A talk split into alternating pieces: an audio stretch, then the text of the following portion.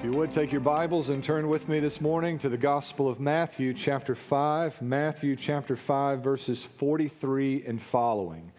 We will resume our study in the Sermon on the Mount, begun now weeks ago, and because it has been some time since we have visited with Jesus in the Sermon on the Mount, we will revisit a few of those verses from our past studies in the time that we have together. We have quite a passage before us challenging in a number of different ways, clear in its teaching. You'll not have difficulty in understanding what Jesus intends for us to do on the basis of this passage. But if you're not careful, you will evade the full force of this passage, which would be a great mistake this morning. What Jesus calls us to is heavy, it is weighty, it is substantial. So may God give us ears to hear what the Lord has to say. If you found your way to Matthew 5 and verse 43, I invite you, if you're able, to stand out of respect and honor for the reading of God's word. Matthew chapter 5, beginning in verse number 43. Here's what the Bible says You have heard that it was said, Love your neighbor and hate your enemy. But I tell you, love your enemies and pray for those who persecute you, so that you may be sons of your Father in heaven. For he causes his sun to rise on the evil and the good, and sends rain on the righteous and the unrighteous. For if you love those who love you, what reward will you have? Don't even the tax collectors do the same? And if you greet only your brothers, what are you doing out of the ordinary? Don't even the Gentiles do the same? Be perfect, therefore, as your heavenly Father is perfect. May the Lord bless the reading and the preaching of his word. You may be seated. We began back some weeks ago now in this section of the Sermon on the Mount in verse number 17. Understand the Sermon on the Mount begins in the beginning of Matthew chapter 5, but there's a distinct section of the Sermon of the Mount that concludes in the passage that we just read. It begins in verse number 17. There, Jesus said, Don't assume that I came to destroy the law or the prophets. I did not come to destroy, but to fulfill. So, Jesus does not come to tear the Old Testament out of your Bible. Jesus does not come, in a sense, to void the Old Covenant. Jesus comes to fulfill every expectation of the Old Testament. Jesus came to fulfill every moral expectation of the Old Testament. Jesus was perfect. Jesus is perfect in his righteousness. There isn't a single sin to the account of our Savior. Every moral or ethical expectation in the Bible, Jesus fulfilled perfectly in his earthly ministry. There is not a spot or a blemish on his earthly record. Jesus is perfection. Jesus met, he fulfilled the righteous requirement of God's law for us in absolute perfection. Even more than that, Jesus fulfills the ceremonial requirements of the Old Testament. Whereas certain ceremonies are a part of the Old Testament experience, Jesus has fulfilled those requirements. Jesus is our Sabbath rest. Jesus is our Passover lamb. Jesus has fulfilled all of the ceremonial requirements of the Old Covenant. There are other ways that Jesus has fulfilled the expectation of the Old Testament. God created Adam and gave him dominion or lordship over all the creation. And Adam fouled it up miserably, fouled us up in the process. But Christ has come as the second Adam, as the new Adam. And at the end of his earthly ministry, all authority, all lordship had been given Christ in heaven and on earth. Christ has fulfilled every expectation of the Old Testament. There's even a focus in Matthew's gospel as to how it is that Jesus fulfills the expectations that God has for the nation of Israel. We find Christ being called out of his exile to Egypt. Out of Egypt I have called my son. We find Christ for 40 days in a wilderness temptation, victorious on the other side, paralleling the experience of the people of Israel wandering in the wilderness for 40 years between Egypt and the promised land. Jesus did not only what we could not do, Jesus did in his earthly ministry what the entire nation of Israel could not do. Christ did not come to void or to nullify the old covenant, but to fulfill it in absolute perfection. At the end of that paragraph, I'm still in verse 17. At the end of that paragraph, down in verse number 20, Jesus concludes that thought with these words For I tell you, unless your righteousness surpasses that of the scribes and Pharisees, you will never enter the kingdom of heaven. There, Jesus is teaching on two levels. Much the same way, Jesus is teaching on two levels in the verse that concludes the paragraph we're studying together this morning, later in verse number 48. Jesus says, if you are to have any hope whatsoever of entering the kingdom of heaven, if you are to enjoy the promises of the gospel after death or even in the here and now, you need to be a more righteous person than the scribes or the Pharisees. Now, the scribes and the Pharisees were the most righteous people in Jesus' day. They were understood by all to be people of good character, morally superior to virtually all others. They were practitioners of the law, they were experts in the law. And Jesus says, if you want to go to heaven, if you want to be a part of the kingdom, your righteousness must exceed that of the scribes and Pharisees. Here are the two levels.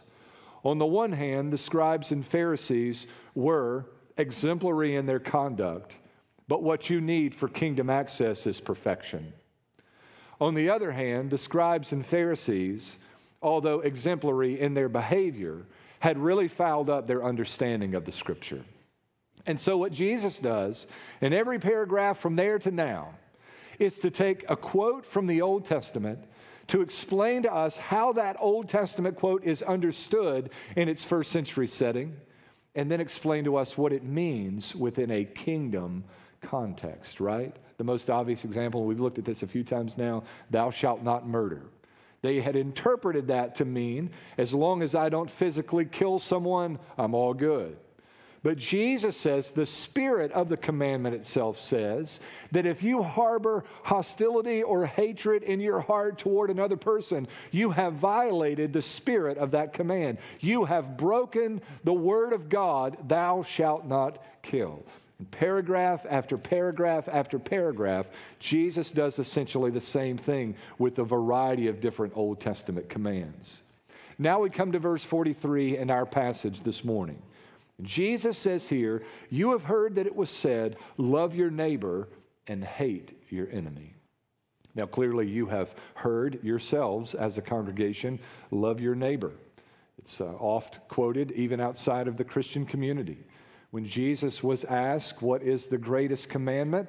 He said to those listening, Love the Lord thy God with all your heart, soul, and strength and mind. And the second is like it love your neighbor even as yourself. If you'll reflect back and think about those Ten Commandments that Moses received at Mount Sinai, they are essentially a commentary on what it means to love God and to love your neighbor. Jesus said to those listening, You have heard it said, you love your neighbor and hate your enemy. Now, you've heard the love your neighbor version. Chances are you've not heard the hate your neighbor version. But in Jesus' day, there were those who sought to explain the commandment to love your neighbor in a way that made exceptions for or provided certain qualifications that made room for one's ability to hate their neighbor. There were actual religious writings in the days of Jesus' ministry and the centuries leading up to Jesus' earthly ministry that said just what Jesus cites here love your neighbor and hate your enemy. Now, we would never be so bold or brazen as to say that out loud.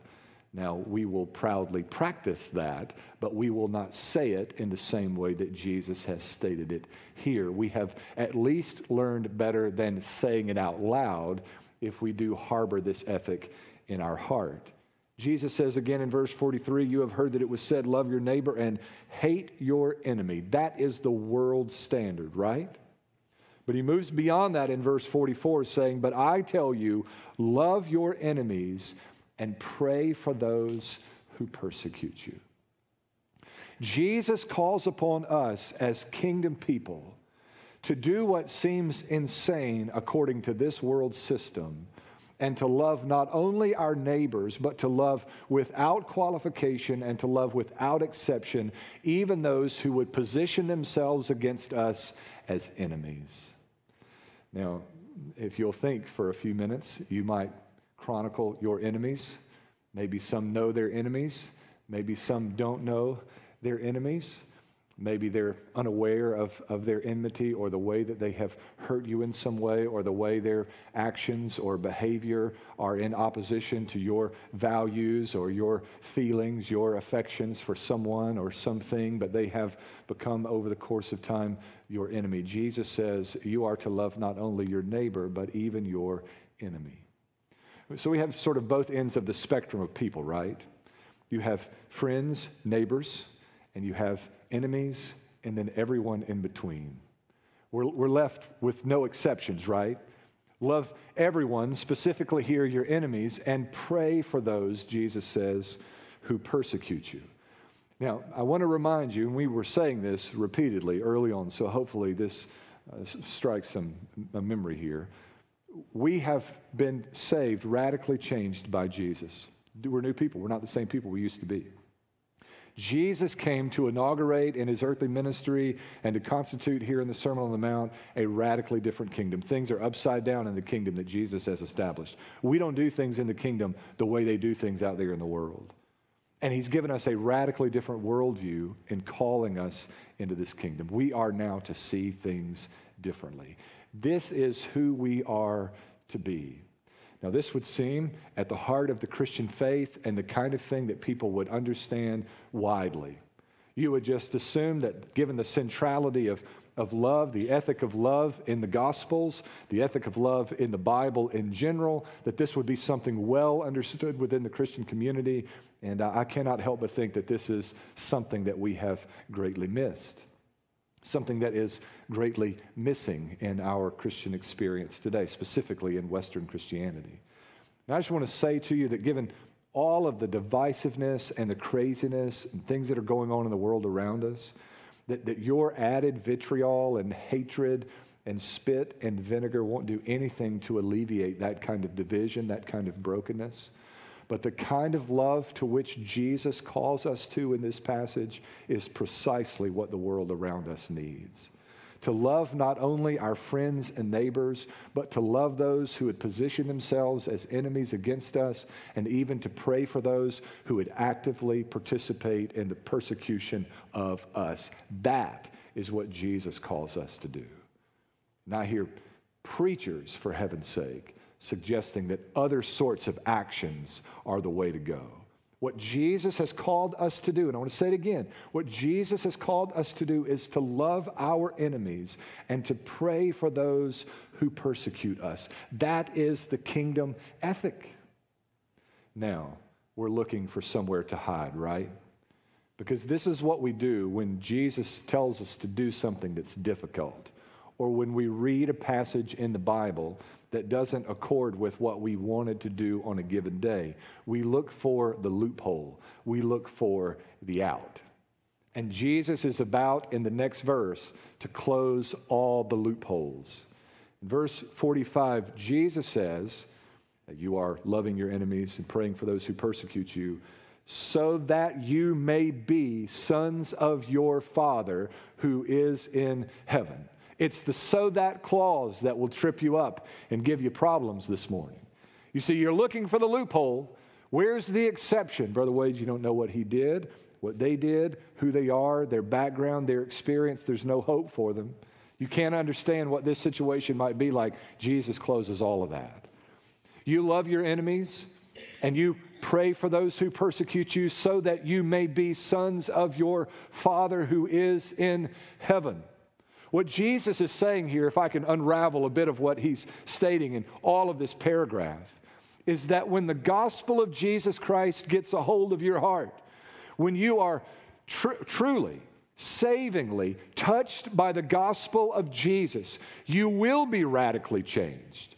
You will be radically changed, a citizen of a radically different community, kingdom, Uh, and, and have a radically different worldview, so much so that what seems impossible to you by the power of the Spirit becomes a real possibility.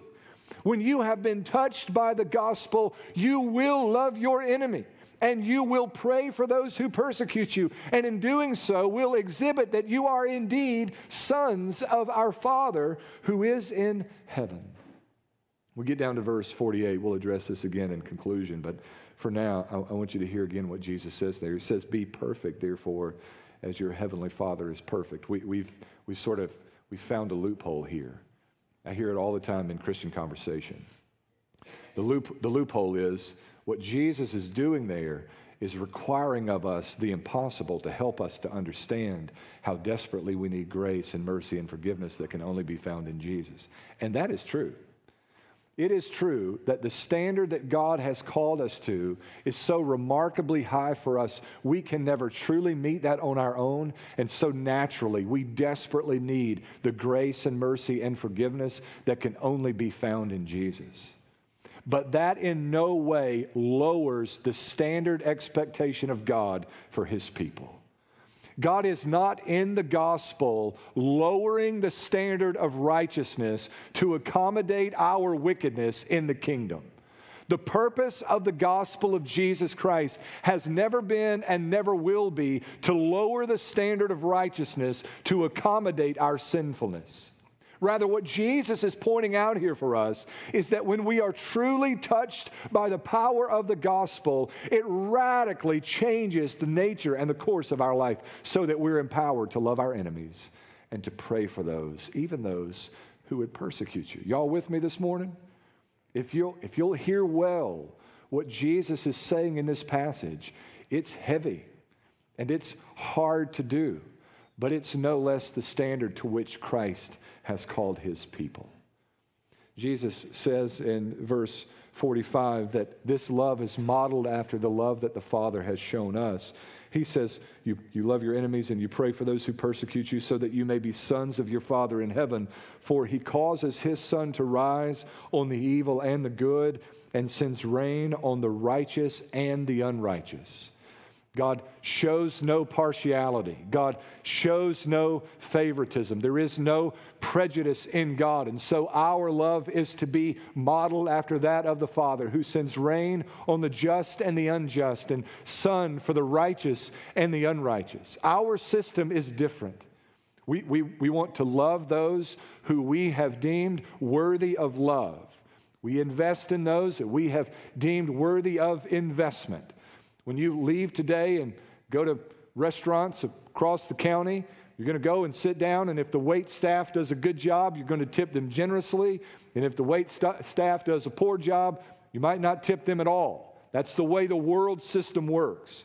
But in the system that is the kingdom system, things are on its head. Things are on the contrary. Things are, are different.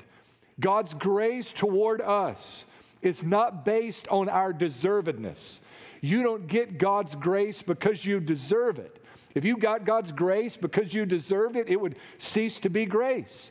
And we don't give with generosity. We don't serve with generosity. We don't love with generosity because people deserve it. Because frankly, a lot of people don't deserve it. We, we give in a way that is modeled after the love, the generosity, the kindness the Father has shown us. You love like God loves. In verse 46, Jesus says, If you love those who love you, what reward will you have? Don't even the tax collectors do the same? And if you greet only your brothers, what are you doing out of the ordinary? Don't the Gentiles do the same? If you just love the people that love you, there's nothing exceptional about that. If you just are kind to the people who are kind to you, there's nothing exceptional about that. Jesus says even the tax collectors do that. And even in the first century, people didn't really like tax collectors, you know? Here, what he's calling us to be, to do, is something exceptional, something that's unlike the world around us, to love like Jesus loves, indiscriminately, without prejudice, without exception, without qualification, without favoritism, without exception, to love lavishly as God has loved us. I think there are times when we probably use generosity toward the people that we see value in to alleviate the guilt of our consciences. Like we know there's probably more required of us, but if we can find an outlet for generosity that accords with our personal system of values and makes us feel better about ourselves, it helps us to soothe a guilty conscience. God's called us to a standard that is altogether different than your personal system or the system of this world. He's called us into the kingdom, and the ethic there, the standard there, is remarkably high. I, think that this last paragraph in this section we talked about earlier is, is really an example of Jesus elevating the standard, not lowering it.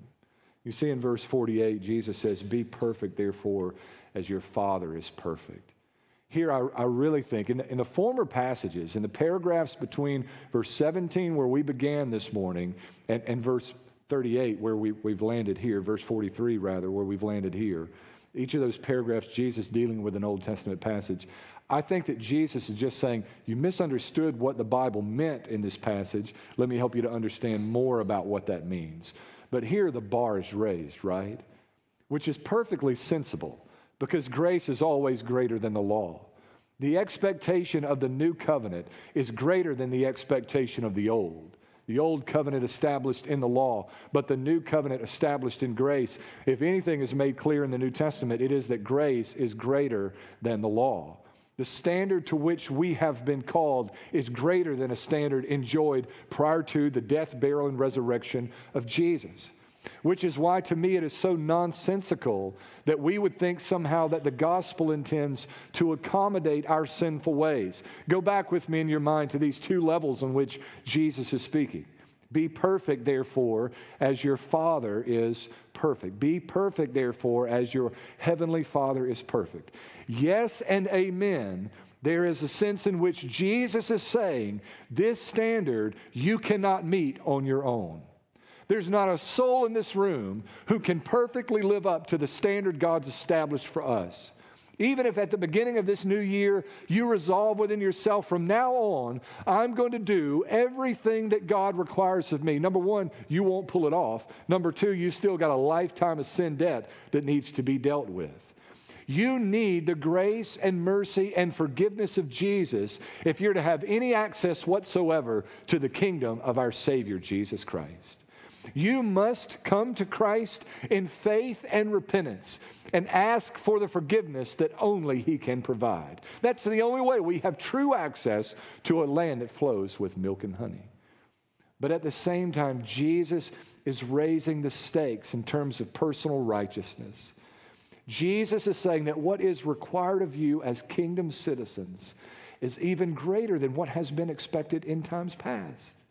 And it's a reasonable thing that more would be required because much has been given. We have been empowered by the presence of God's Holy Spirit. We have been enabled in ways that could not have been experienced otherwise by the presence of God's Holy Spirit in us to do the very things that Christ has called us to do. Because of the abiding presence of God's Spirit in us, nothing is impossible. I don't mean that in terms of, of your career success or whatever sports or athletic hopes and dreams you might have had, but in terms of personal righteousness. The sin that has so easily entangled you is now possible to overcome by the work and power of God's Holy Spirit in you. I simply cannot make sense of this approach to the gospel that says we now have license to sin because of what Christ has done for us in the gospel when what Jesus is teaching is completely contrary to that. Now, the, now the standard has been raised. And here, what Jesus says is that we are to be perfect as our Heavenly Father is perfect. If you look at verse 48 in the context of the Bible, Genesis to Revelation, it's really a command that occurs quite often. In the Old Testament, it sounds differently. God says, Be holy as I am holy. And here, Jesus, God in the flesh, says, You must therefore be perfect as your heavenly Father is perfect. I, I wonder of all of the resolutions that have been made over the past few days, How many of them have related to our desire, our goal, our ambition, our resolve to overcome sin in the year ahead? Most of them deal with things like weight loss and maybe even spiritual focus would be reading the Bible every day or reading through the Bible in a year or some sort of goal like that, all of those noble tasks. But I, am I'm skeptical that there are a great many Christian folks in the American church anyway who are sitting down at the beginning of the year and chronicling their sin and praying that God would give them the resolve to overcome those sins in the days ahead. Now, I don't know where the disconnect entered in or how it came to pass. I certainly don't want to err on the side of legalism, but we simply cannot escape the remarkably high standard to which Christ has called us in the concluding verse of our passage. When you couple that with the heaviness of what he's required of us in the former verses to love our enemy, to pray for those who persecute us, surely the standard of God for us is considerable, right? Y'all with me? I'm, I'm burdened and concerned at the prevalence of sin and the respectability of sin within the Christian community these days. I'm, I'm frustrated at every headline and every news report of some so called celebrity pastor who falls in some great moral failure. And burdened at even the prevalence of certain sin within our own body. If anything is clear in the Sermon on the Mount, it is that we have been called to be salt and light people of righteousness, separated and distinct from the world around us, in the world, but not of the world. And frankly, the reason at times the church has such difficulty at pressing back the darkness is that we're frankly not walking in the light as He is in the light. And there's so much connected to this whole notion, right? Like James says that the prayers of a righteous man availeth much. That, that a commitment to personal righteousness is a great factor in the power of our prayer life. What, what if we just gave ourselves over to personal righteousness and God were to empower our prayers as we plead for the souls of men? What kind of gospel movement might be the product of a renewed, revived, refreshed commitment to personal righteousness in our life? There are, in essence, three commandments made in the passage that we've just read two that are stated explicitly and, explicitly, and one that's implied in the closing verse. We are to love our enemies, we are to pray for those who persecute us, and we are to walk worthy of the calling with which we have been called to be holy, even as our God in heaven is holy. Would, would you commit to that standard? Resolve today to walk worthy of that calling. Let's go to Him in prayer. Father, thank you for your word and for its truth, the chance to spend these moments together reflecting on what you have called us to. God, uh, from the perspective of the flesh, it is an impossibility. Lord, you have made the impossible uh, not only a possibility, but a reality in us in having empowered us by the presence of your Holy Spirit. God, I, I, pray that right now you would make the gospel clear to any who might have until now misunderstood or not understood at all what you've done for us in your Son. I pray that the seed of the gospel would find its way into the heart of every soul here. But Lord, we would know together as a people that our salvation is in Christ and Christ alone, that in his sinless perfection, he died as our substitute on the cross. That in great victory, though identifying with us in death, He rose again the third day. That He is Lord over all. That He beckons that all who would would come, that we would believe on Him, repenting of our sin, trusting in Him, God, that we'd be saved from such a crooked generation. I pray, God, that we would know and understand full well the consequences of that repentance and faith. We have come under the lordship of Jesus, that He is Lord over our life. God, I pray that we would understand that we'd come to this reality that what we will, wish, desire needn't matter. What matters for us as subjects of King Jesus is what He desires for us. God, I, I pray that you would break our hearts over sin you would help us, Lord, to be holy as the Father is holy. I pray that you would reveal to us, even in the next moments, God, our secret sin. As you search us over by the power of your Holy Spirit, God, help us to identify the sin that you would have us to mortify, to kill, to fight against in our life. God, grant us the power to overcome. We'll give Jesus all the glory. Be at work among us in these next moments, God. Save some, we pray. Build your church, expand your kingdom. Renew in us a gospel fire. And even where it's necessary, break our hearts over sin. In Jesus' name.